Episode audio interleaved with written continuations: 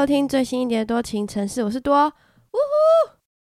还有今天听起来应该很虚吧？大家好吗？啊，这两个礼拜应该都过得还行吧？还行吧？因为我现在重感冒，所以声音听起来颇虚的，然后有一点点沙哑，有一点点那种呃 那个喉喉音的话，请你们见谅。啊，我可能中间会中途停下来去擤鼻涕，这都是很正常的事情，我会尽量减掉，但是。如果太多的话，还是不要，或者是那种刚刚那吸鼻子的声音，我还是想要讲话就是清楚一点。可是如果你们听到很严重的鼻音、发音不清楚的话，很抱歉，我尽力了，好吗？谢谢你们体谅。那因为我今天的喉咙实在是非常的不舒服，所以今天的长度也不会录得这么长，所以请大家就是多多珍惜啊，谢谢。OK，上礼拜提到我曾经住过的地方，然后我推荐住的地方，我以为会得到很多的回馈，但。我觉得我的听众们都跑掉了，就是你们都去哪了？可以留言跟我聊聊天嘛？就这礼拜看留言，说：“哎呦，留言也太少了吧！”就是被选到的留言几率超高的，所以基本上你只要有留言，我没有觉得太无聊，或者是我觉得可以念的，我通常都会念呢。不管是 Apple Podcast 上面的留言，还是那个呃 First Story 上面的留言，或者是我 Instagram 上面的留言，基本上你只要有留言，我通常都会回你。甚至有一些留言你留了之后，然后会直接截图在 Instagram 上面跟你们互动。所以，嗯，好。所以上周祝大家父亲节快乐嘛，然后呃这礼拜因为我大姐回来了，就诶不是这礼拜，应该是上个礼拜啦，sorry，上礼拜我大姐回来，她从澳洲回来，大概七年没有回家，所以我就安排了一个拍全家福的机会，因为好不容易我们家四个小孩终于可以凑在一起，这超级难呢。自从自从我长大以后，我的长大大概是十八岁以后。就非常难把我跟我大姐凑在同一个国家，因为我就去德国念书嘛，大二的时候我回来之后过没多久又去澳洲，然后我大姐同一年也去澳洲，我们两个都是去，诶，我去干嘛？哦，不是，我去德国打工度假的，呃，我去德国。读书的那一年，我姐去澳洲打工度假，然后她就再也没有回来了。她就是基本上是定居在那里。然后我变成某一年的时候，我去澳洲又去找她，所以我们两个又一起在国外。然后后来是我认识德先生之后，因为我在澳工打澳洲打工度假，认识德先生之后，呃，我们一起回台湾，然后又有点周游列国了。之后后来还去德国定居一段时间呢，也包含就是去年我跟他一起定居在德国，所以。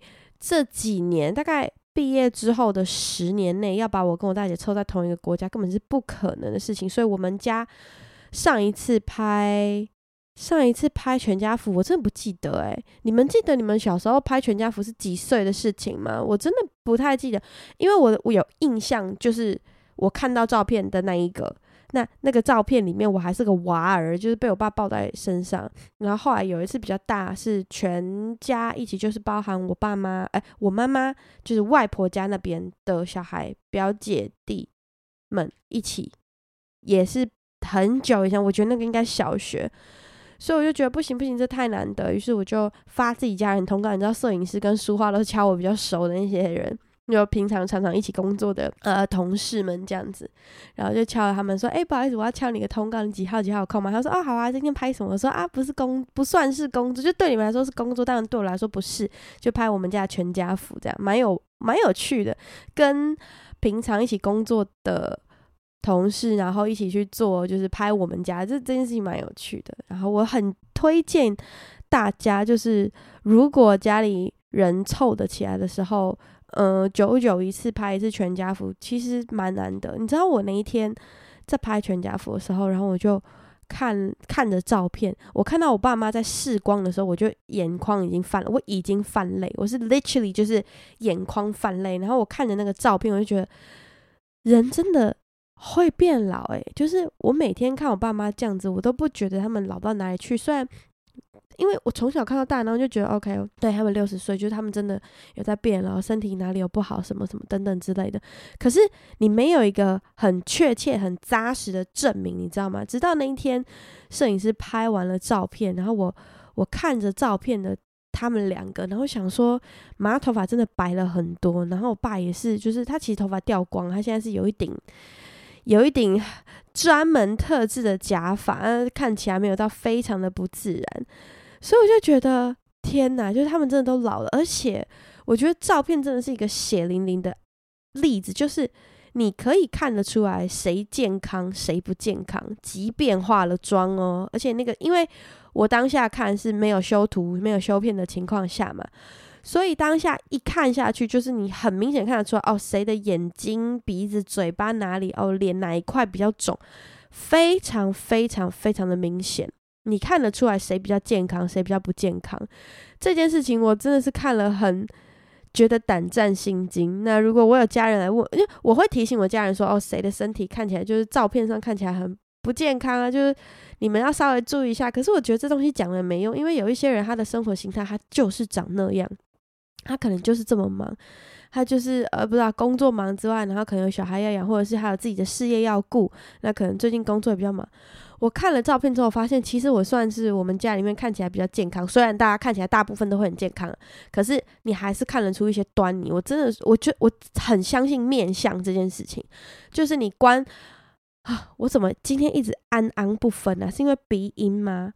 你光看照片，你就可以很明显的看得出，就是有一些人，呃，不要说很明显的那种面相学，我就我我觉得所谓的面相，就是你看这个人，然后你就觉得哦，这个人哪里对不对劲，或者是。哪里有没有觉得说哦，他面色气色好了，气色呃很泛黄，或者是气色很暗淡啊，然后他可能黑眼圈很重啊，那眼睛无神，或者是眼睛你知道吗？对我来说的面相是这种，就有点像是医生在看病看诊的时候，他就先看你这个人的状况。我相信面相学也是这样的。反正我就看了照片，然后就觉得，哦，我很高兴，我做了这，就是我请家人来，然后做了这件事情。我也非常的推荐。那如果你们有想要推荐的摄影师啊、化妆师等等，就可以去我的页面找，因为我都有 tag 他们。嗯，推荐给大家，就是有事没事，家里人好不容易聚在一起的时候，拍个全家福吧，真的不会后悔。啊、我喝个水好了，真的会出事。我真的一天不喝个三千 CC，我是很难活下去。而且我现在就是我喝多少，我就得尿多少，因为身体基本上。我是需要水分，可是不可能吸收的那么快嘛，所以我现在喝多少就要尿多少哦。我的老天鹅，我等下一定会一直去跑厕所。OK，好，反正就是我重感冒了嘛。那我不是一个很常生病的人，然后如果我有生病，有时候就会颇严重，就会是这样。我真的很少生病。我记得我上一集还在讲说什么，我上一集还在讲说什么。呃，Brian 跟贺龙他们每次那个大的演出结束之后，然后就会重感冒等等之类的，我都不会嘛，因为可能我就是正常的情况下，我都会一直泄压。结果嘞，我最近明明就没有那么忙了，就是哎，有啦，刚好忙到一个阶段之后，然后停下来，哎，就给我重感冒了，这很烦。而且我今天去看医生，然后医生也没有说是什么流感，然后我那个快筛的时候也没有确诊，反正就很烦啊。而且他的症状是啥都来，就肌肉酸痛、头痛、头晕、鼻塞，一直流鼻水，然后喉咙痛。我的扁桃腺跟喉咙好像都发炎，就喉咙，哎，喉咙就扁桃腺嘛，然后淋巴好像也发炎，反正就，唉，什么东西都在一起。然后还有肌肉酸痛，肌肉酸痛我刚讲过了嘛，OK，反正全身上下，然后就没有很好睡，所以希望我可以赶快好起来，这样。我真的很希望你们不要被我传染，不会听一听我的 podcast 就被我传染了吧？我现在出门可是都有戴口罩的，我也我很有公德心的啊。哦，讲一下我的近况，我昨天去参加了 foodpanda 的那个粉红季，他们专门开给 VIP 的粉红季呢。如果是一般人想要去的话，我记得现在没有办法锁票了。反正那个是要你先上网登记，然后是可以免费入场，但是你要先上网登记。那就是这两天的事情，就是二六二七号有一个粉红季的活动，然后有很多歌手会去。我记得今我忘记今天的歌手，可是明天好像会有美秀。然后昨天晚上就是 Brian 跟贺龙去演出，然后晚最晚的演出是那个艾怡良的歌唱表演，所以我觉得蛮赞的。大家这个周末有空的话，可以去附近走走，因为你你在附近，它是露天的所以，你还是听得到歌啦。你没有办法走进去舞台里面，但是你在旁边，你还是听得到歌，所以大家可以去凑一下热闹。这样，如果感冒的人跟我一样的话，记得不要不要就是在那边咳嗽，还要记得戴口罩。我都是我咳嗽，他去的时候我都有戴口罩，我很乖。我吃饭的时候才拿下来，哎、啊，吃饭拍照的时候才拿下来，我真的很乖。那昨天也遇到我的好朋友 Saki，因为呃，B 五跟 Saki 其实都在现场，然后。很久没有见到 Saki 了，所以我就说，哎、要、不然我们现在就离开，然后我们直接去旁边吃个饭好。他说我等下还有事情，我说走啦走啦，吃个东西喝个东西还好吧。然后我的伴侣呢就跟我说，哎、这边有一间生蚝 bar，你有去过吗？我说，哎、我没有、欸，不然我们去那间生蚝店吃吃看好了。于是。我们就四个人，哪来四个人？就是我我的伴，Saki Saki 的跑友，这样，我们就这样四个人就进去了那间生蚝店。那间生蚝店真的很不错，就在圆山旁边，很好找。它就是专门吃生蚝，然后还有 fish and chips，非常英式的一间店。然后还有还不错的酒。我去看到菜单的时候，我就真的是吓坏了，我 literally 吓坏了，因为我真的觉得台湾的酒好贵哦，一瓶酒，可是。通常餐厅好像真的都这个钱呢，就是你一杯大概就是两三百块嘛，然后如果你要开一支，就是一千八两千起跳，大部分都是这个钱一支酒。我就看，我就换算了一下那个的澳币跟欧元，因为我以前出去点一支在欧洲或者是在呃澳洲，都绝对不就大概这个钱的一半，甚至更少诶，有时候，然后觉得天哪，我花这个钱，我真的是。快气死！我就一直跟我的伴说，我一定要带你去澳洲，我一定要带你去德国。就是这个价位在台湾真的是太荒唐了。他说：“对啊，可是在台湾就是都这个价。”我说：“对，可是我觉得花得很不爽。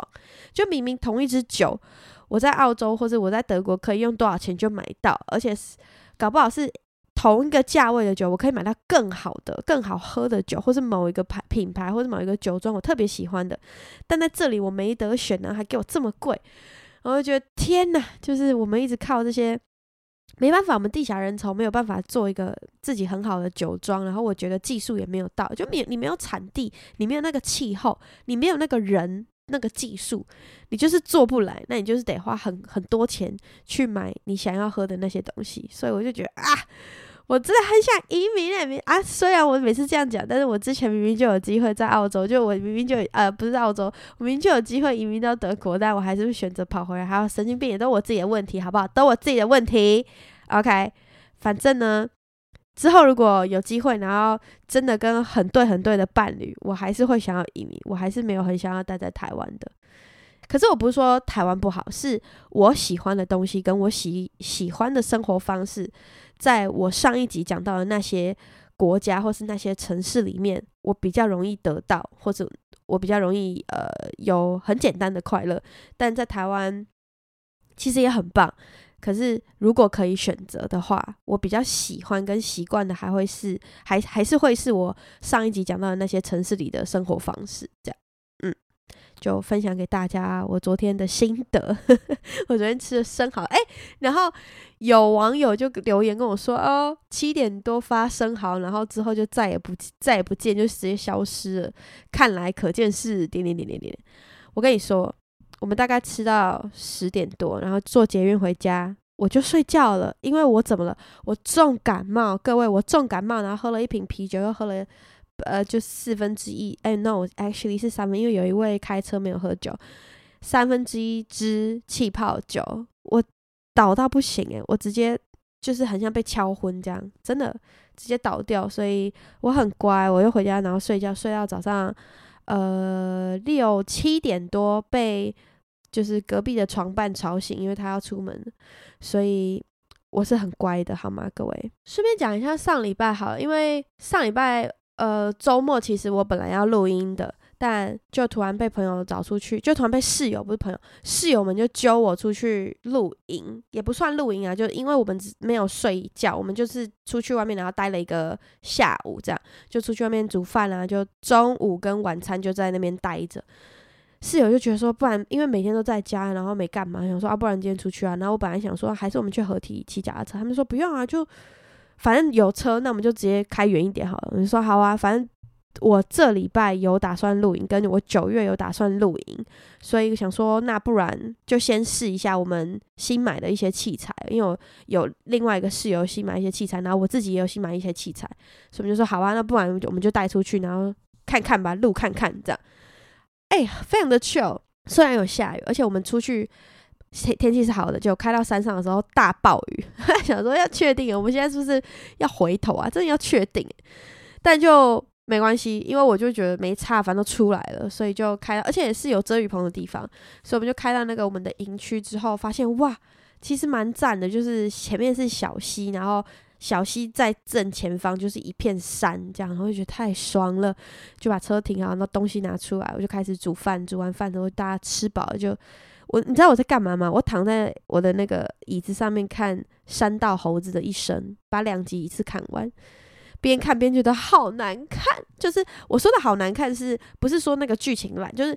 他的故事线是好的，然后他的编剧整个我都觉得很棒，就是那个男主角的心境，我就觉得哦，不要，拜托，不是啊，不行，你知道吗？就会一直很挣扎，一直想要替他，或是想要帮他怎么样，但是我还是很认真的，没有没有加快任何速度，一字一句的把那两部两部那个《三大猴子的一生》看完了，我觉得是一个很棒的故事。我昨天在听古玩，还是前天在听古玩分享的时候，我就觉得对，就是心得基本上是差不多的。这辈子啊，很多哎、你的你的身边很多很多很多，一定会遇到很多这种人啦。我看完其实心得就是，身边一定会有很多这种人，这种人就是你没你没有办法救他。然后我一直在反省说，会不会曾经某个时候，或是遇到某一件事情的时候，我也是三道猴子的那种那种心心路历程呢？很认真，我很认真在反省啊。然后想说啊，其实我。最近啊，在谈感情的时候，有一点点像这样，但是没有到那么严重，就是在某一些点的时候会发作成这样，所以我就开始很认真去检讨自己，然后很认真的跟自己说，不行，他那个状态有点就是自卑到一个程度，所以好像要试图的透过一些对话，或是透过一些呃。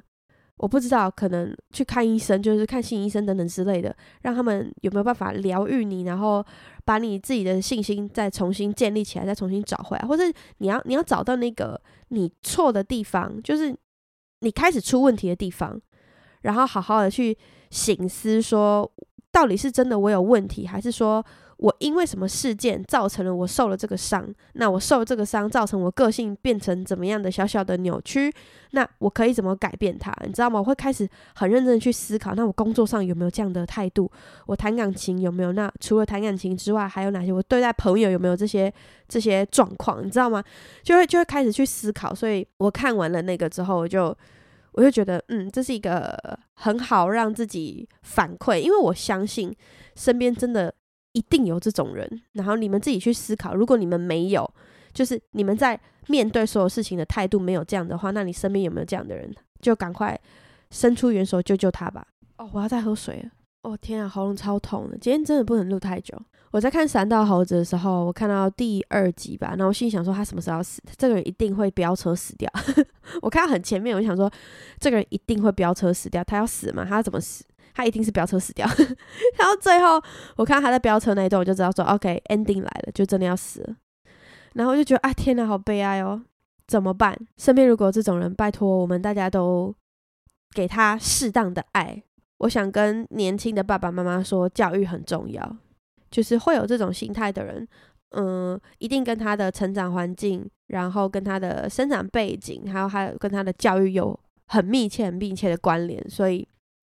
或者是你现在正好是，呃，某一个人的生命中的重要他人。如果你生命中刚好有一个重要，因为我就觉得我我很乐意成为我外甥女、外甥子的重要他人。我不是他们的父母，可是我很乐意的，我很愿意的奉献我的时间、我的爱给他们，所以我就。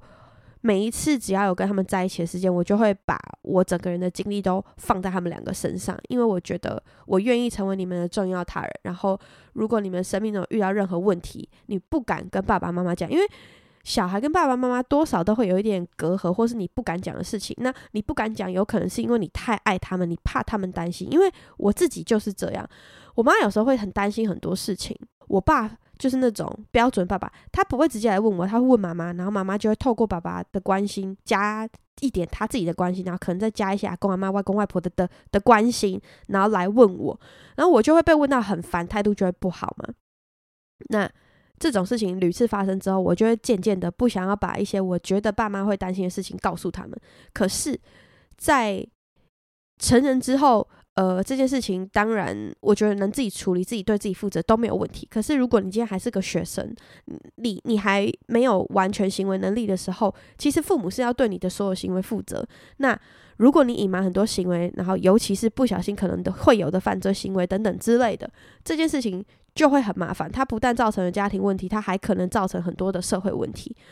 所以，我不想要，我不想要我们家的小孩发生这样的事情。所以，当他们如果跟爸爸妈妈沟通上面有一些隔阂，或是有一些障碍的时候，我希望我可以是那个重要他人来协助他们度过这一切。今天他们如果有问题，呃，他们可以很放心，而且是不用想太多，直接来找我，可能打电话给我呢，就说小阿姨，我我怎么怎么怎么，你可不可以帮我或什么？我我希望我们家的小孩就是如果遇到问题，那他们会很没有心防的直接来找我，觉得说。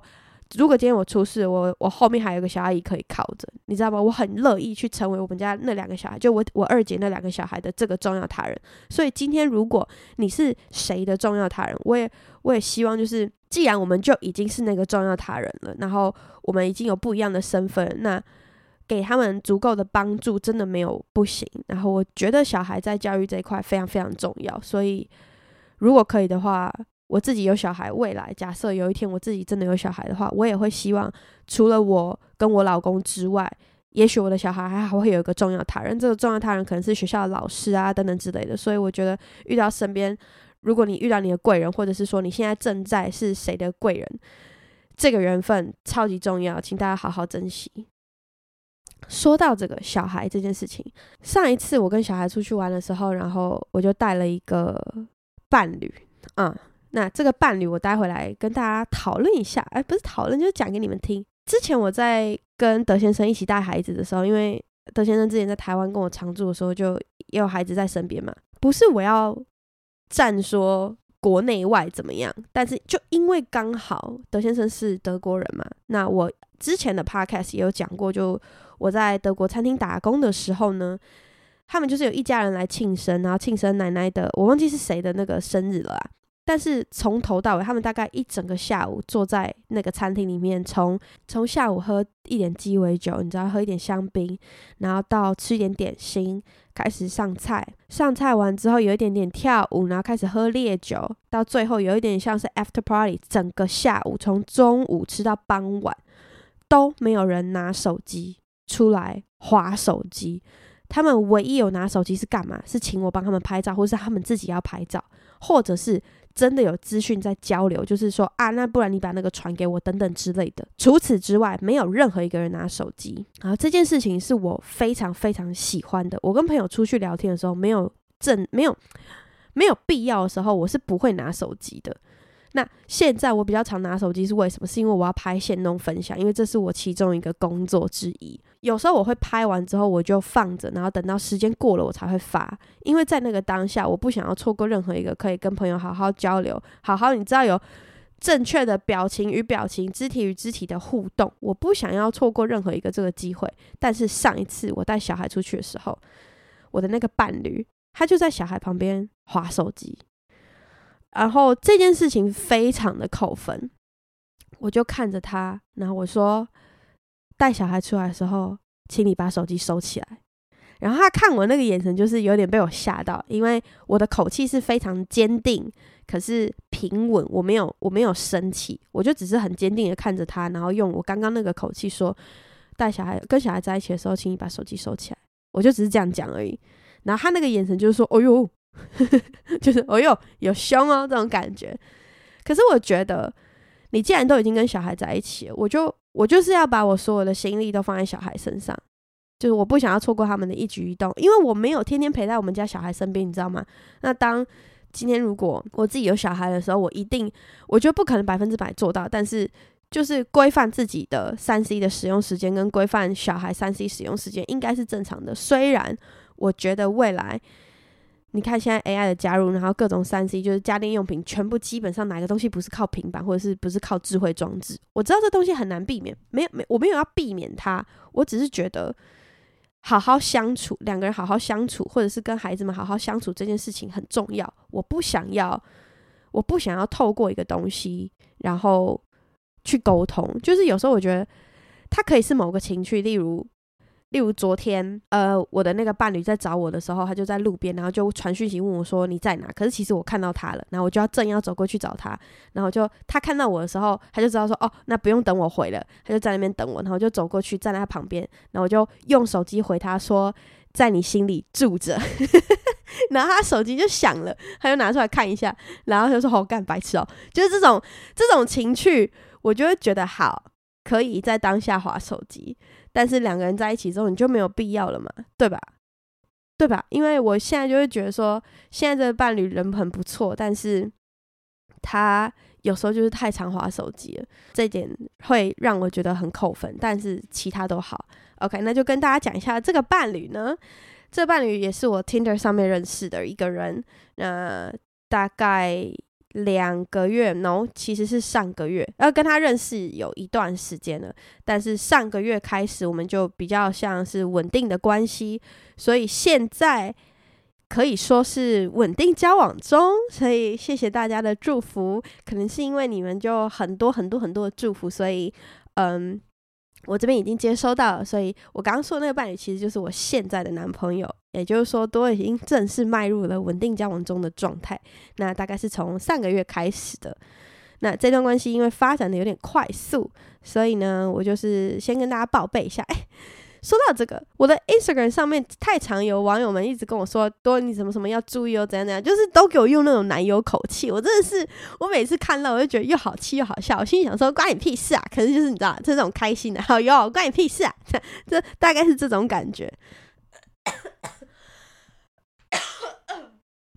哎呦，太兴奋了，男朋友太多也是蛮困扰的啊。嗯、反正我就觉得网友们都超可爱，然后就会。一直要我跟他们，也不算报备，就是他们留言的那种口气，就会让我觉得说，哦哟，好啦，那就跟你们讲一下我在干嘛，这样。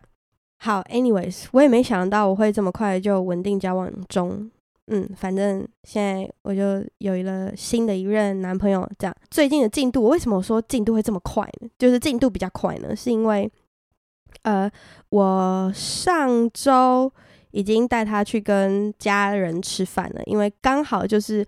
拍那个我全家福的那一天晚上要家庭聚餐，然后我爸生日嘛，然后我我爸生日跟我大姐生日是同一个月，然后下个月我妈生日，所以想说啊，难得大家都在的话，那我就凑大家一起吃饭吧，这样子。所以其实我们家每个人都把饭，就是每我们家每个小孩都携伴参加了，所以我觉得我觉得那个画面感是蛮好的，然后也让家人放心说，OK，我现在在交往的对象已经已经不是 dating 了，因为我妈知道我之前也是乱七八糟嘛，就我现在。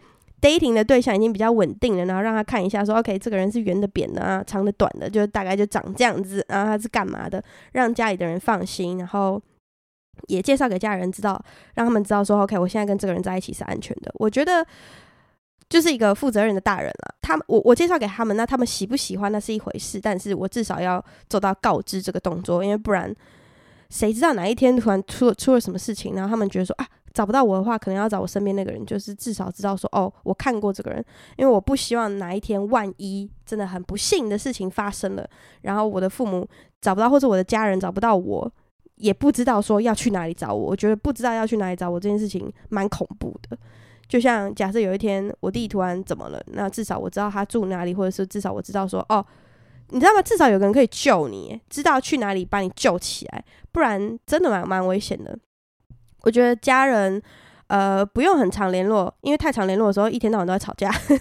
但但是你们至少要知道对方，你知道电话、住址、最近的紧急联络人。因为我我的紧急联络人通常是填我妈，但是万一有一些事情，我就我长大之后我会想想，万一有一些事情不是我妈可以 handle 的来，而且就像我之前在。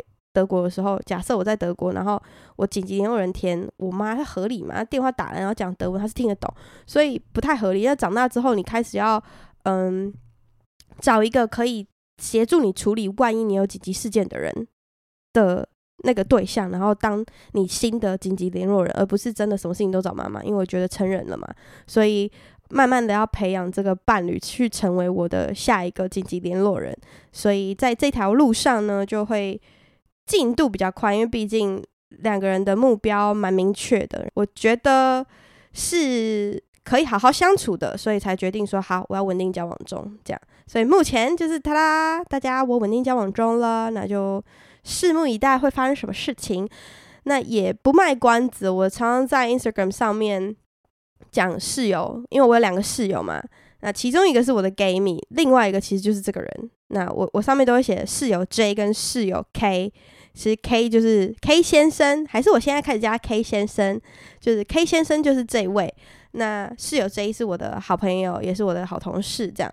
对，我们三个人现在就是住在一起。诶，就又多爆一个料，没错，我交往。其实我还没有很，我我没有算很稳定交往中就决定搬家，然后就跟室友 K 住在一起了，所以我就说整个进展是非常神速的。这样，好啦，那如果你们对于我稳定交往中有什么问题，或者是说你们你们觉得为什么他会入选，是不是我可以在下一集的时候再跟大家讲呢？反正。就先跟大家讲说，哦，承认了，我承认了，好吗？我现在就是稳定交往中呢。现在这个对象就是试试看，如果真的不行，再跟大家说，再跟我的众网络上的男友们报备，好吗？OK，那今天我想要分享一下那个我是皮蛋吗？我是皮蛋吗？就是我的我是皮蛋吗？你们记不记得之前有一集 Zima 的交友软体合作，然后。我抽了两位可以跟我一起约会的人，跟我出来约会。那有一位他一直都没有出现。我现在想要分享的是另外一位，我们真的去约会了。那其实那个约会我本来是想要找一机去录影，但对方好像有点害羞，所以呃，我其实是没有问啦，因为我本来是想要自己实际上录影。但我看到对方的时候，我想说哇，对方真的是蛮害羞的，然后不太有一点点不太敢讲话，所以我看了。看了看事态，想说好吧，算了，我们顶多就是拍个吃的照片这样。所以我们真的有出去合照。那我们那天去吃了一家很好吃的印度菜，叫做神灯，反正台电大楼附近，我有点忘记叫神灯什么的。大家去查那间店，我已经去吃过两次，那间店真的很好吃，而且基本上你随便乱点都是好吃的，推荐给大家。那那天的约会其实很普通，就是我跟他约，他好像是因为他现在还是研究生，所以他下。下反正就出研究室之后，然后我刚好是下班，我们就约在同一个，就是在餐厅门口嘛，然后就进去吃饭，就坐下来，刚好坐在一个边边角角的桌子，聊什么呢？就是聊平常我跟别人约会的时候，我真的会聊的话题。诶，从从爱吃什么，你吃饭怎么样，然后你吃什么不吃什么，我发现那个对象他超级超级挑吃的。我说他挑吃，他不算是挑食，就是他对吃很有自己的原则。例如说，他不喜欢吃有骨头的东西，然后他的手指绝对不能沾，所以他不太适合去吃肯德基、麦当劳这种直接手拿的东西。你知道他那天点了一份就是有有骨头的东西，可是没有很多，然后还有一个是那个印度烤饼，然后印度烤饼它就其实有点像是披萨那种薄片，有没有？那我的状态，我就是直接拿起来沾的那个咖喱，就直接这样子就口吃。他不是哦，他是用刀叉在那边切。我心里想说，Oh my god，我在跟一个德国人约会吗？就算是一个德国人，也不会就是 always 用刀叉吧？我那时候心里就是这样想的，想说好哦，你真的蛮坚持的。而且他真的从头到尾手都没有沾任何的料理，他就是用刀叉吃完了他。诶，我记得没有刀子，诶，是那个叉子跟汤匙吃完了他所有的菜。我超级 respect，然后我对于大家的餐桌礼仪，其实我我我是会观察大家吃饭的人，因为我我相信吃饭其实是跟你的做事方式有连结性的，就像有人会读字，然后会读出你的个性，有人看画看出你的个性等等之类的，然后我是我是看吃饭，我很喜欢观察别人吃饭，然后这个人很有趣啊，这个人他就是。他吃饭的时候是先吃，啊，假设我假设是一个便当好了，他就先把呃生菜都吃完，然后再吃下面一格，然后再吃下面一格，然后可能某个东西会配着咖喱吃，但他吃的非常的干净，所以我就觉得他在工作上或是在读书的时候，一定是一个非常有强迫症的人。就他在念书的时候，一定是先把这一章读完，然后这章读完之后，两个融会贯通好，然后再去读下一章。他不会说哦，这个看一年，那个看一年，那个看一年，这个看一年。他就是非常谨慎，而且他点了什么，他就一定会吃完的那一种。也就是说，他今天不管做什么事情，他决定要做什么事情，他就一定会从头做到尾。我自己的观察是这样啊，我那时候没有这样问他，因为我觉得第一次约会，然后就给人家那种剖析成这样，有点变态。所以，所以这是我自己的观察啦。他，而且他是一个读书，呃，就是他吃饭的时候很认真，也就是说。他不管是读书还是工作的时候，他对于那件事情会非常的执着，而且很认真，甚至到可能有一点点太认真，我自己觉得就会有一点点 too much 的的的状态。嗯，反正然后他喜欢很干净，所以他可能跟别人在团体合作的时候会。有一点点痛苦，因为他看得出来是吃饭的时候有强迫症的人，所以他在做事情的时候一定有很强烈的自己的强迫症。所以万一有人来打扰到他的顺序、他的他的 SOP 的时候，他一定会就是很难过，就是很很很奶油。我说难过是奶油，就是呃，你不要这样。就像我，我也有点强迫症，所以我如果看到别人洗我家的碗洗不干净，或是用不对的方式、用不对的清洁剂，我也会不行。我说你不要洗，我来。我宁愿自己来，或者是你洗完之后，我会再去检查，然后我会再洗一次。我是会这样子的，有点变态，I'm sorry。对，但是就是洁癖这一块，我会这样子。或者是我看谁吸地，吸完地之后，然后其实有个地方它没有吸干净，我觉得在它吸完地之后，我再去吸一次。嗯，那这个我感我我就说那个皮蛋嘛，那个对象，他在吃饭的时候，我观察他吃下来，我就觉得嗯，他做事应该就是这样。好，有点变态，对不对？我就你你们如果很想跟我吃饭的话。呃，很想被我观察你是怎么样的人的话，欢迎跟我约吃饭，然后我又可以观察分析一下，看这样有没有准，好吗？我现在还在收集我的样本数，因为很多人都有很不很不每个，我跟你说，每个人都有不一样的吃饭方式，然后吃饭的习惯，包含你挑不挑食等等之类的，这些全部都包含在里面。用这点来观察你这个人跟你的做事方式，然后我现在都用这个来观察我的约会对象、跟我的朋友还有我的同事们。他们都可以直接验证，我看他们怎么吃饭，然后看他们怎么做事，就直接验证的。而且他就是他们就是我的收我他们就是我的数据库，所以我现在就是收集越来越多。我很喜欢观察别人吃饭，所以欢迎来挑战各位。那这个我是皮蛋嘛的故事，就是他其实不是个我是皮蛋嘛，他就是 他就是分享一下我上次跟那个人去约会的状态。好的，那我们就进入这礼拜的留言喽。这是一个之前的呃 Instagram 上面的留言，他说看到萨泰尔又发了一次 T 恤的宣传文，所以突然想到下一集 Podcast 可以敲碗，身为宣传照模特儿，可能还是周边相关人员的多多，怎么看这件一直被伯恩臭的衣服吗？P.S. 我先承认我没买。哇，要讲到这个，先让我喝一喝一口水吧。OK，周边嘛，我先说了。周边的事情我没有参与太多，因为破烂的这个专案，我参与比较多的会是嗯，你们看到的所有形象片，就是影片、影片类这样。巧心是我们周边负责的工作人员，我们就先就先这样叫他好了，萨泰尔徐巧心。为什么会这样叫他呢？是因为我们在做那个炎上王世坚的时候，坚哥啊，王世坚，坚哥就说，王一云就说他长得很像徐巧心。真的蛮像的，而且不止一个人这样讲。反正好，还我所以从此以后我们就叫他萨泰尔徐巧心。这位巧心是这样子的，巧心在做这一块的时候，他其实非常的痛苦，因为跟厂商啊、跟设计啊，然后跟公司这边来回多方来回非常多次。那最后的设计应该说算是制作人蛮满意的这样，但伯恩伯恩一开始他在抱怨那个那一件衣服的时候，是他看到最初。打样的那个版本，那他他说奇丑无比嘛，那个版本我也是没有很喜欢啦。那我怎么看呢？我怎么看周边做周边商品，跟我怎么看那件 T 恤是两件事情。好，我先说我怎么看公司做周边商品。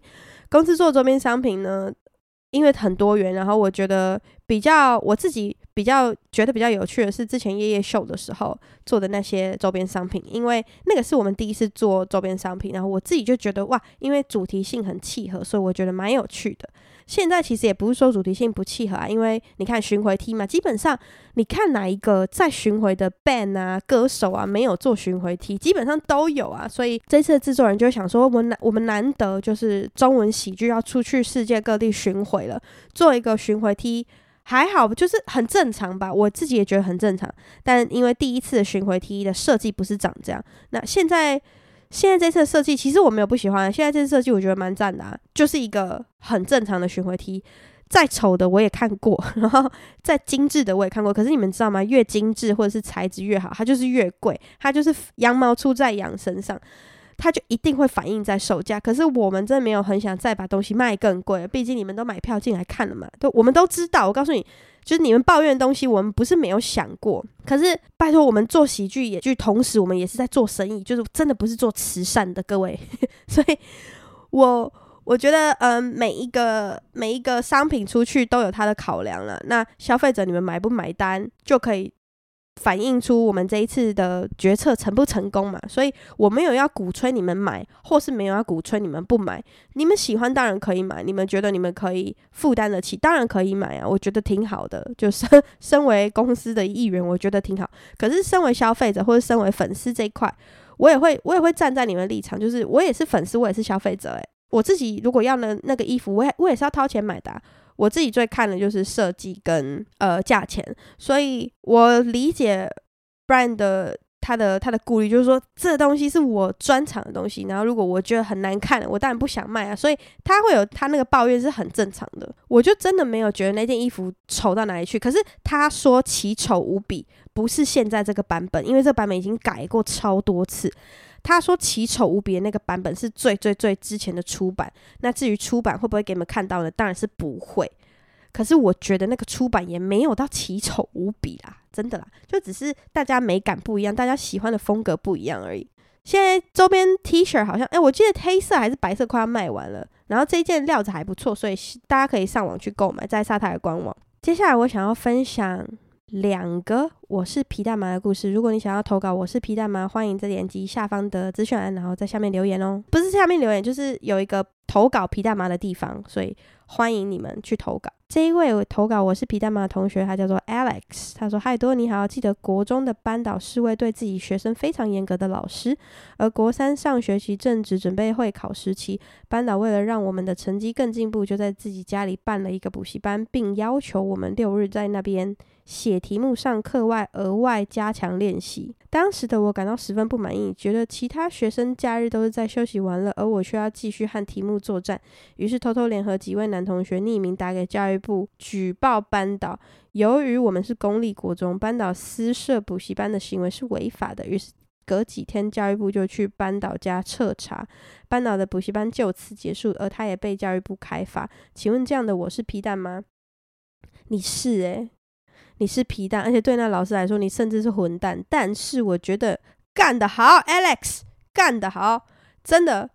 台湾学生书读太多，都读到笨掉了。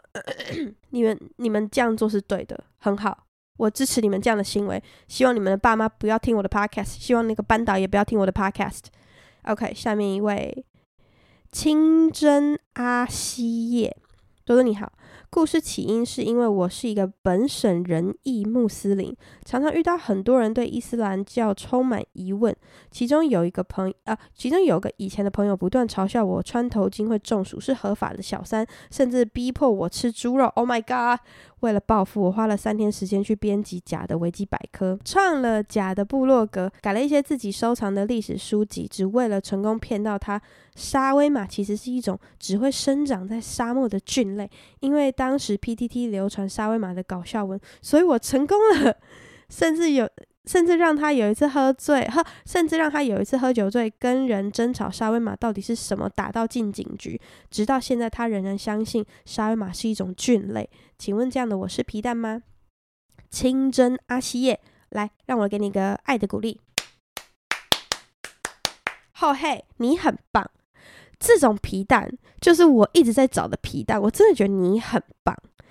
他嘲笑你穿头巾会中暑，然后说你是合法的小三，然后还逼迫你吃猪肉。我告诉你，这样子对待他，你真的，你真的是一个很优秀的皮蛋呢。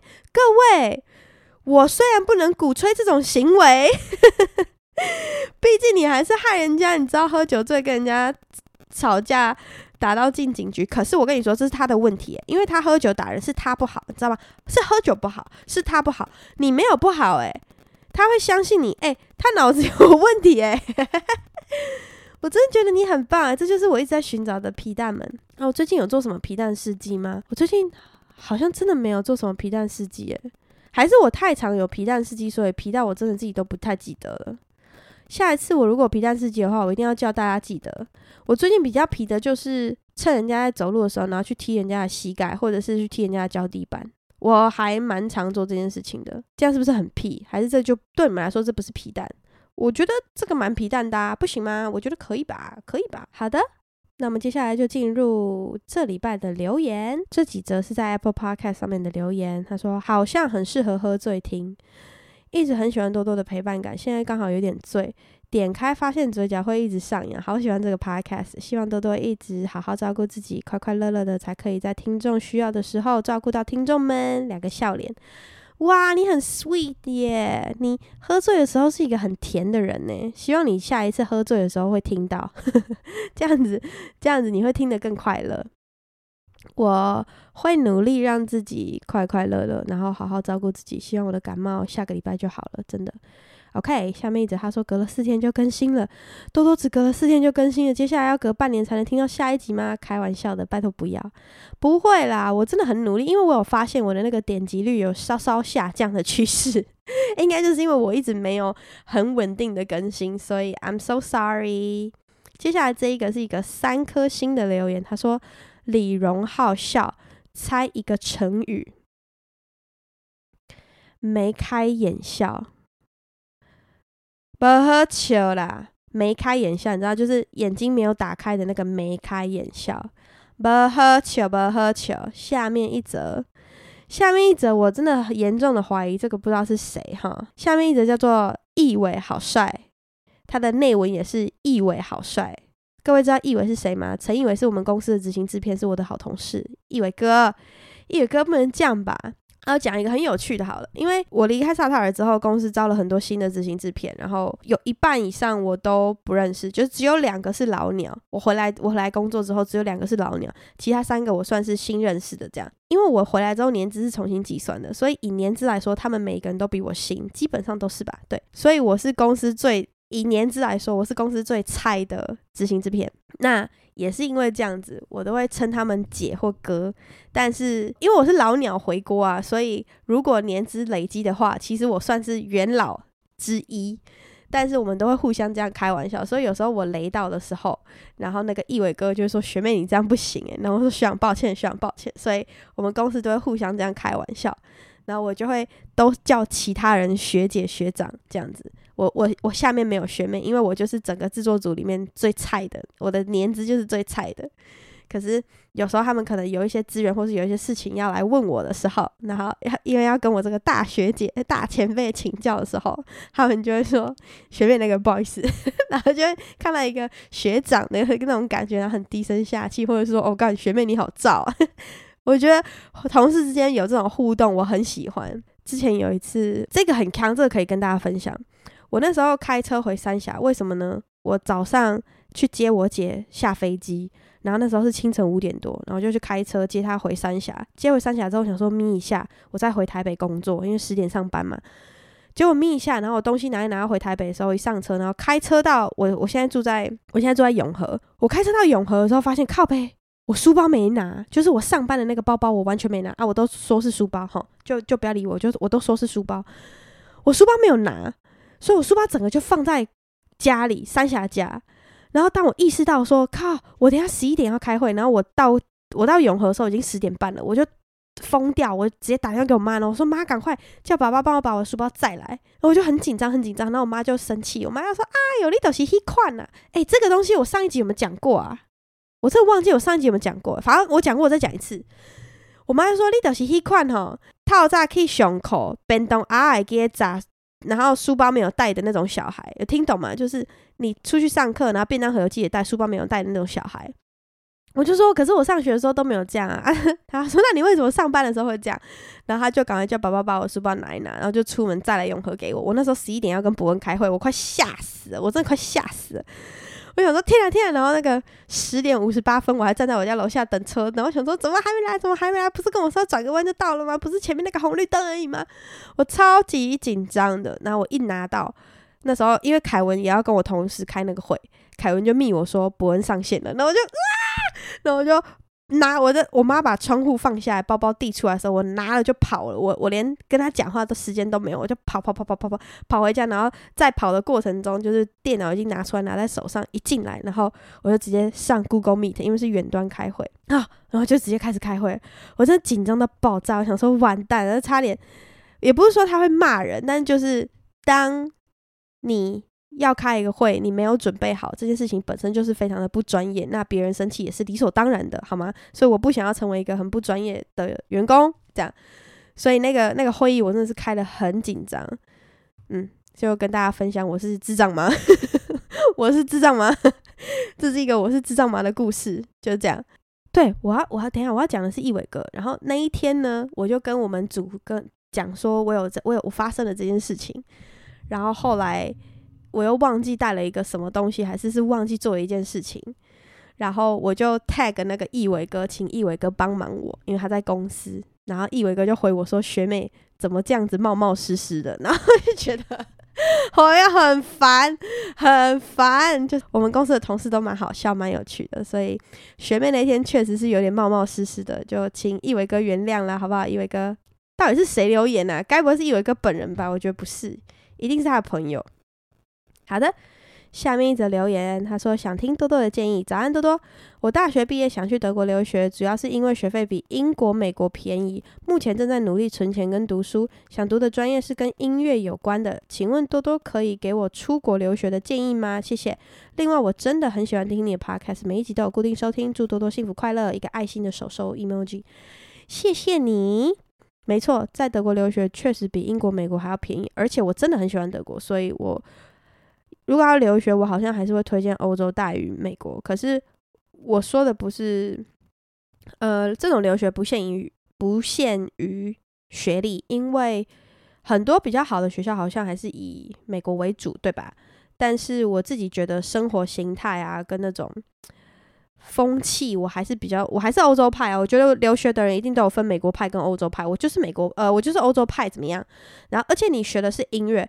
德国音乐就是最有名的啊，德国超多。我之前去大，我之前去那个交换那个城市，那个明斯特大学，它有名的也是音乐系跟法律系。呃，你们知道吗？就是念呃念音乐的都会去德国留学，然后念艺术类，就是视觉类的，例如说衣服啊、画画等等，都会去意大利跟法国。你们知道这件事情吗？因为德国在文艺复兴的时候出最多音乐家，好像就是德国，就是日耳曼人，然后出很多。画家呀，雕刻家都是法国，就是法国跟意大利拉丁裔的。这是我忘记很久以前听听谁的时候说的。所以音乐家都几乎是德国出生的，或是日耳曼系出生的。然后如果是艺呃绘画类、雕刻类那种时尚产业设计师那种，都会是拉丁裔，就是去学意大利文啊，或者是学西班牙文，或者是那个法国，就是会是这一类的。而、不是说德国就没有设计师有，然后也不是说那个英法意就没有音乐家，还是有，但它就是总体的趋势是这样，分享给大家知道。我我推荐，应该说，我给你的建议就是，你出门的时候行李不要带太多，你就带大概一个一个礼拜的衣服，然后看那个季节是什么。假设你要冬天去，你就带一个礼拜冬天会穿的衣服，其他都是打折时候到那边买。真的，我没有骗你。记得在信箱上面第一天到就要贴你的名字，不然，呃，在德国是这样，就是如果信箱上面你没有贴你的名字，就算地址是对的，邮差还是不会投进去，因为他就有可能投到不对的人去收到你的信。那这件事情在德国，德国是非常讲究私人，就是呃隐隐私的，所以把你的信投到别人信箱，让别人拆开这件事情非常的不 OK。所以你到你的宿舍或者你家的时候，一定要把你的名字先挂上去你的信箱，这样子。地址对了，名字对了，你才会收到你要的信件。因为你会有非常多事情要办，你的税号啊，然后你的健保卡啊，你的学生证啊，不啦不啦不啦，签证啊，就有超多信要接。然后拜托多一点耐心，在国外就是这样，就是所有东西办事效率绝对没有台湾人好，所以你多一点耐心，然后记得把基础德文学好。唉。我跟你说，世界各地都是一样的。当你会说他们的语言，他们就是会对你比较友善。其实，在台湾是一模一样的事情。当你看到外国人会讲中文，你看到外国人会讲台语、客语，会讲原住民话，你就是会对他比较，你知道吗？啊，你会讲我们的话，那种感觉，就世界各地都是一样的。所以，去把基础德文学完，至少去考个 A1、A2 都好，学学一个，你知道，基础不会绝对。你你学当地的语言。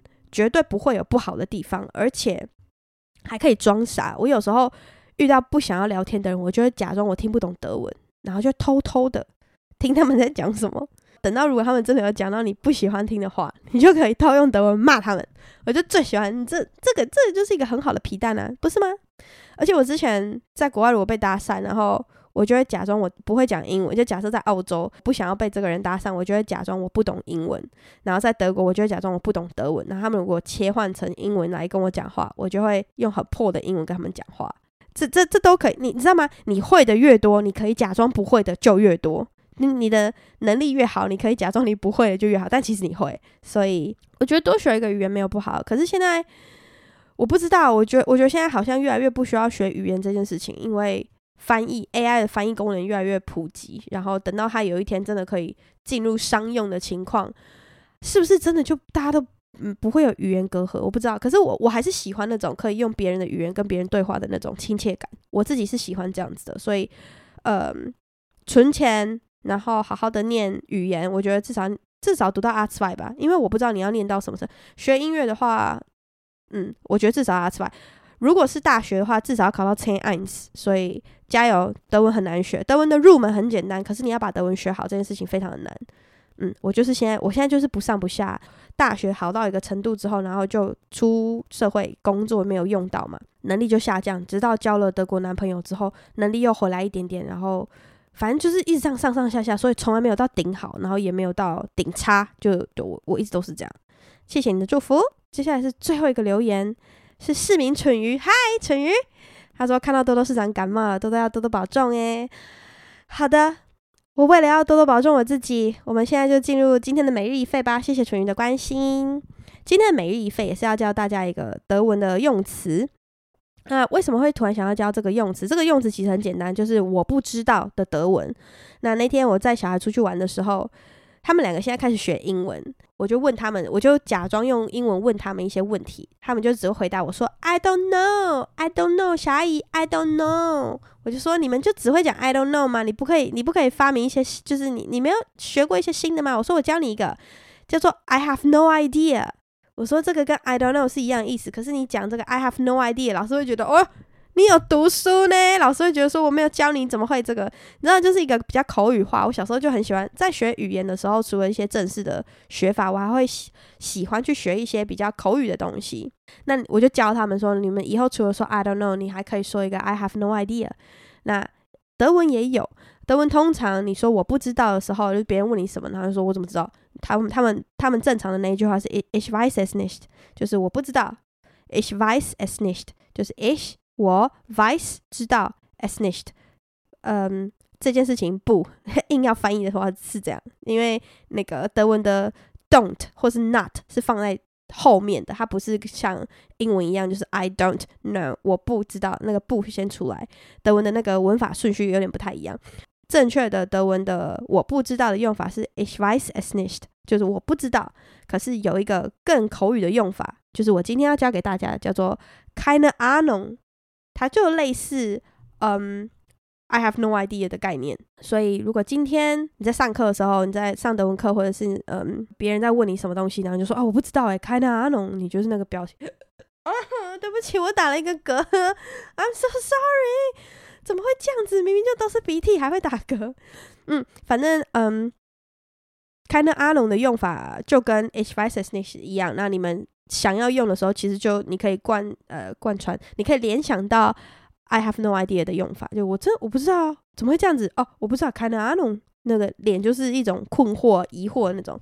今天教大家这个词，Kinda 阿龙谢谢大家，我们就下一期再见喽，拜。